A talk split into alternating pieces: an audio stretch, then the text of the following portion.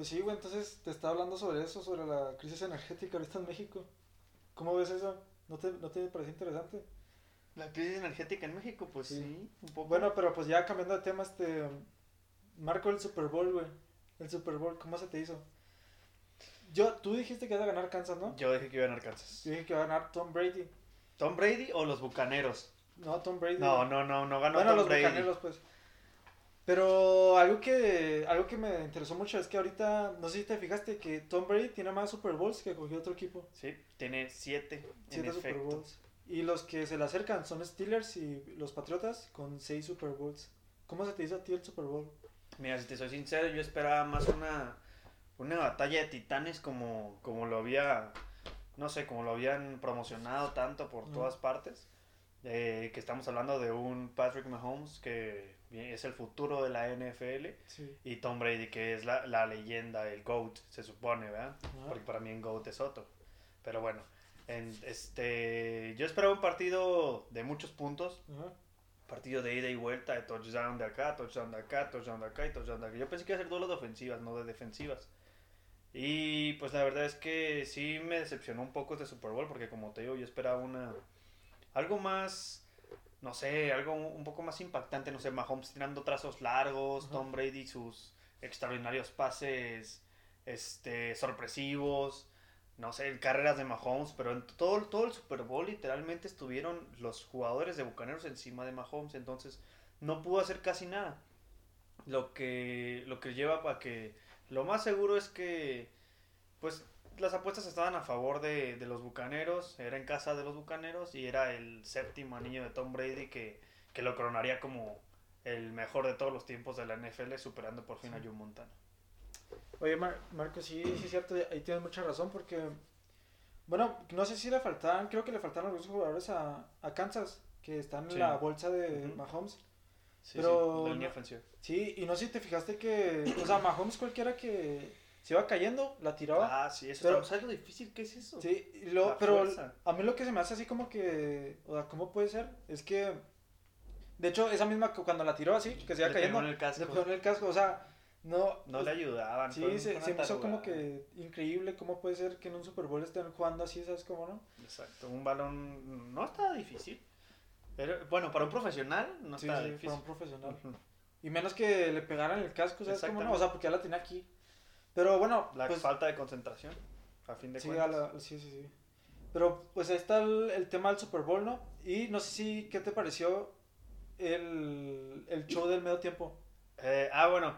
El show de medio tiempo estuvo otro. Para mí no está ni siquiera en el top 20. Para mí yo esperaba... Sí, para mí no. No me gustó en lo absoluto nada. Yo esperaba algo más, incluso porque se supone que puso de su propio dinero, ¿no? Como $4 millones.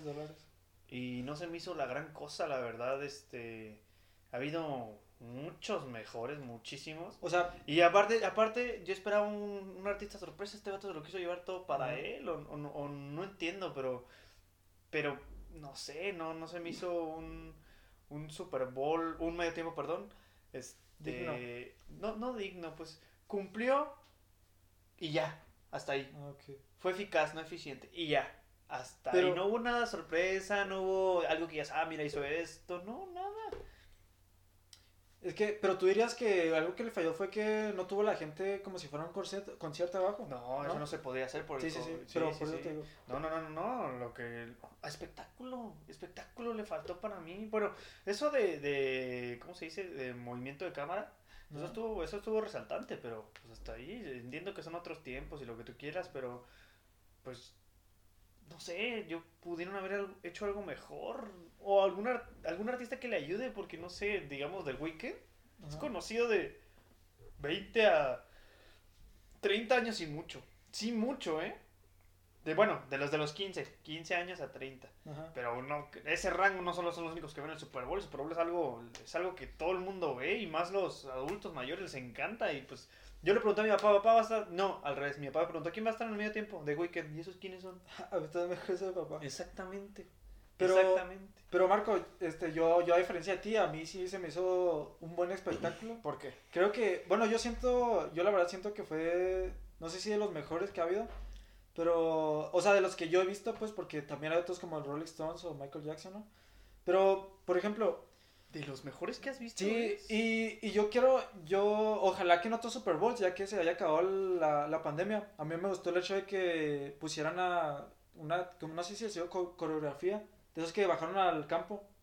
Así, a mí me gustó, y la música... ¿No habías visto eso? ¿Y la coreografía fue en el campo, literal? Sí, o sea... ¿Ya había salido?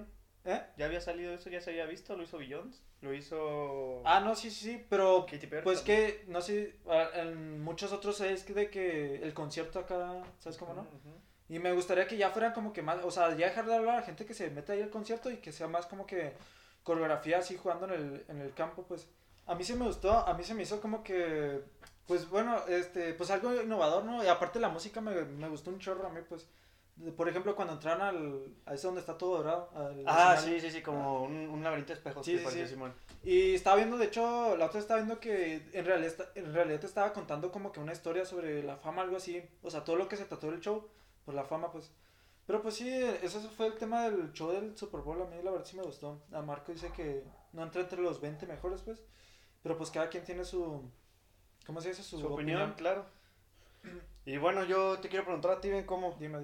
Tom Brady, para ti que es bien merecido, una leyenda ya superó a Joe Montana, es el mejor actualmente, hay mejores que él, le armaron el equipo, ¿qué piensas? No, la verdad a mí Tom Brady ahorita mismo es de los mejores deportistas que ahorita en el mundo que ha existido, pues. Yo creo que sí se puede, a lo mejor no están como que en el mismo deporte, pero sí se compara ya con grandes como... Phelps o qué, ¿cómo se dice? Montana, Messi, Ronaldo, que también pasaron a la historia. Jordan, todos ellos, hasta LeBron, que sí, la verdad sí, Tom Brady es de ahorita los mejores y pues mucha gente, yo he visto que mucha gente dice que no, pues que Tom Brady, que los árbitros le ayudan, no sé qué tanto, pero pues es que, o sea, hay que tener en cuenta que no, o sea, en realidad es talento lo que tiene Tom Brady, o sea, no es como que algo que le haya salido por suerte los 7 Super Bowls, pues, ¿tú qué piensas sobre eso?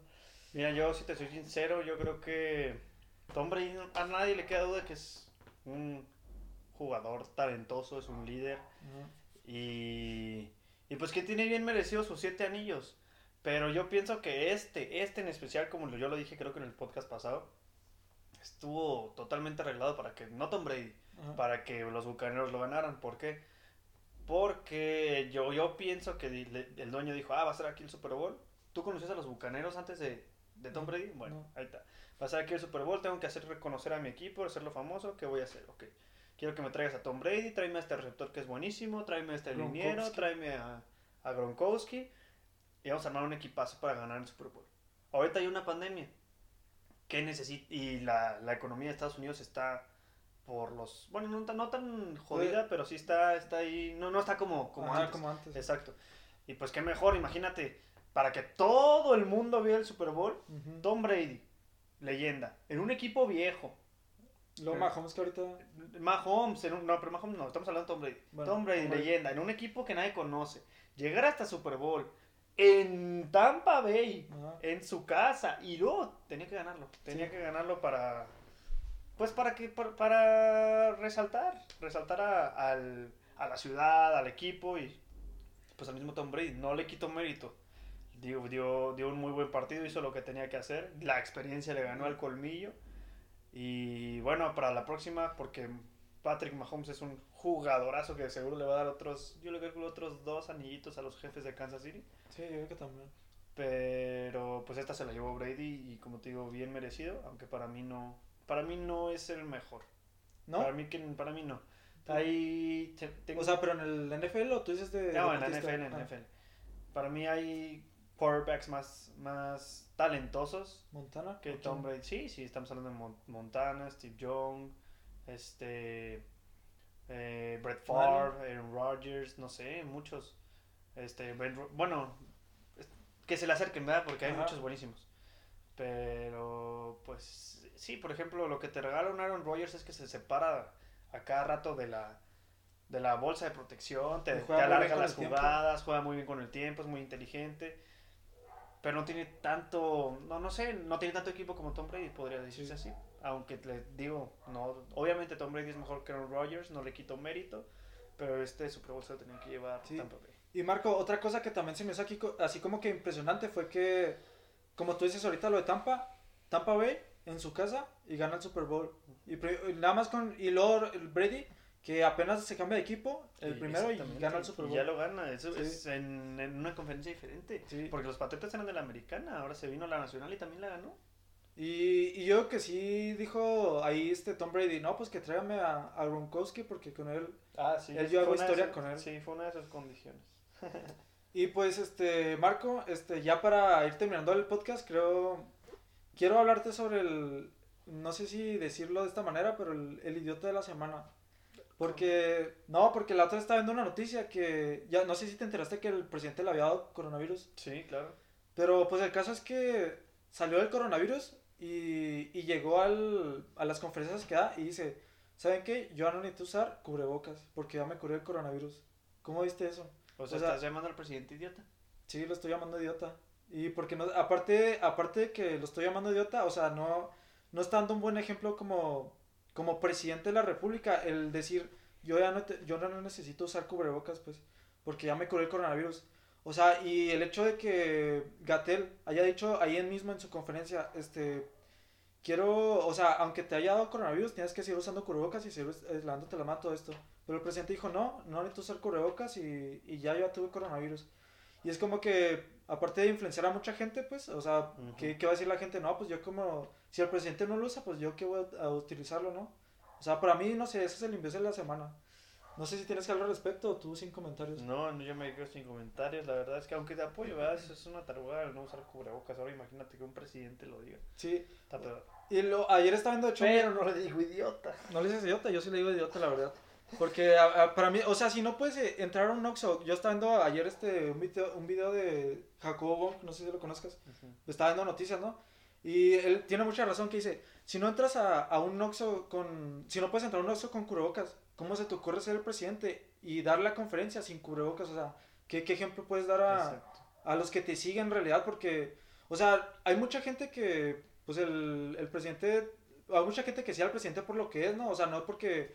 pues es que sí, la economía, no sé qué tanto. No, o sea, lo sigue porque en realidad piensa que va a ser un cambio, que todo esto, pero darles ese ejemplo, pues no se me hace correcto, pues.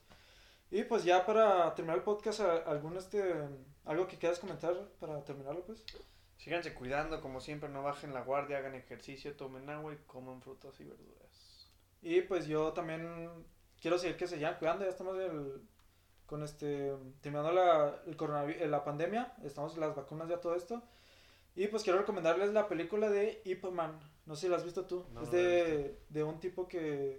es el maestro de Bruce Lee. Era el maestro, pues, de Bruce Lee. Está chida, vean todas las películas.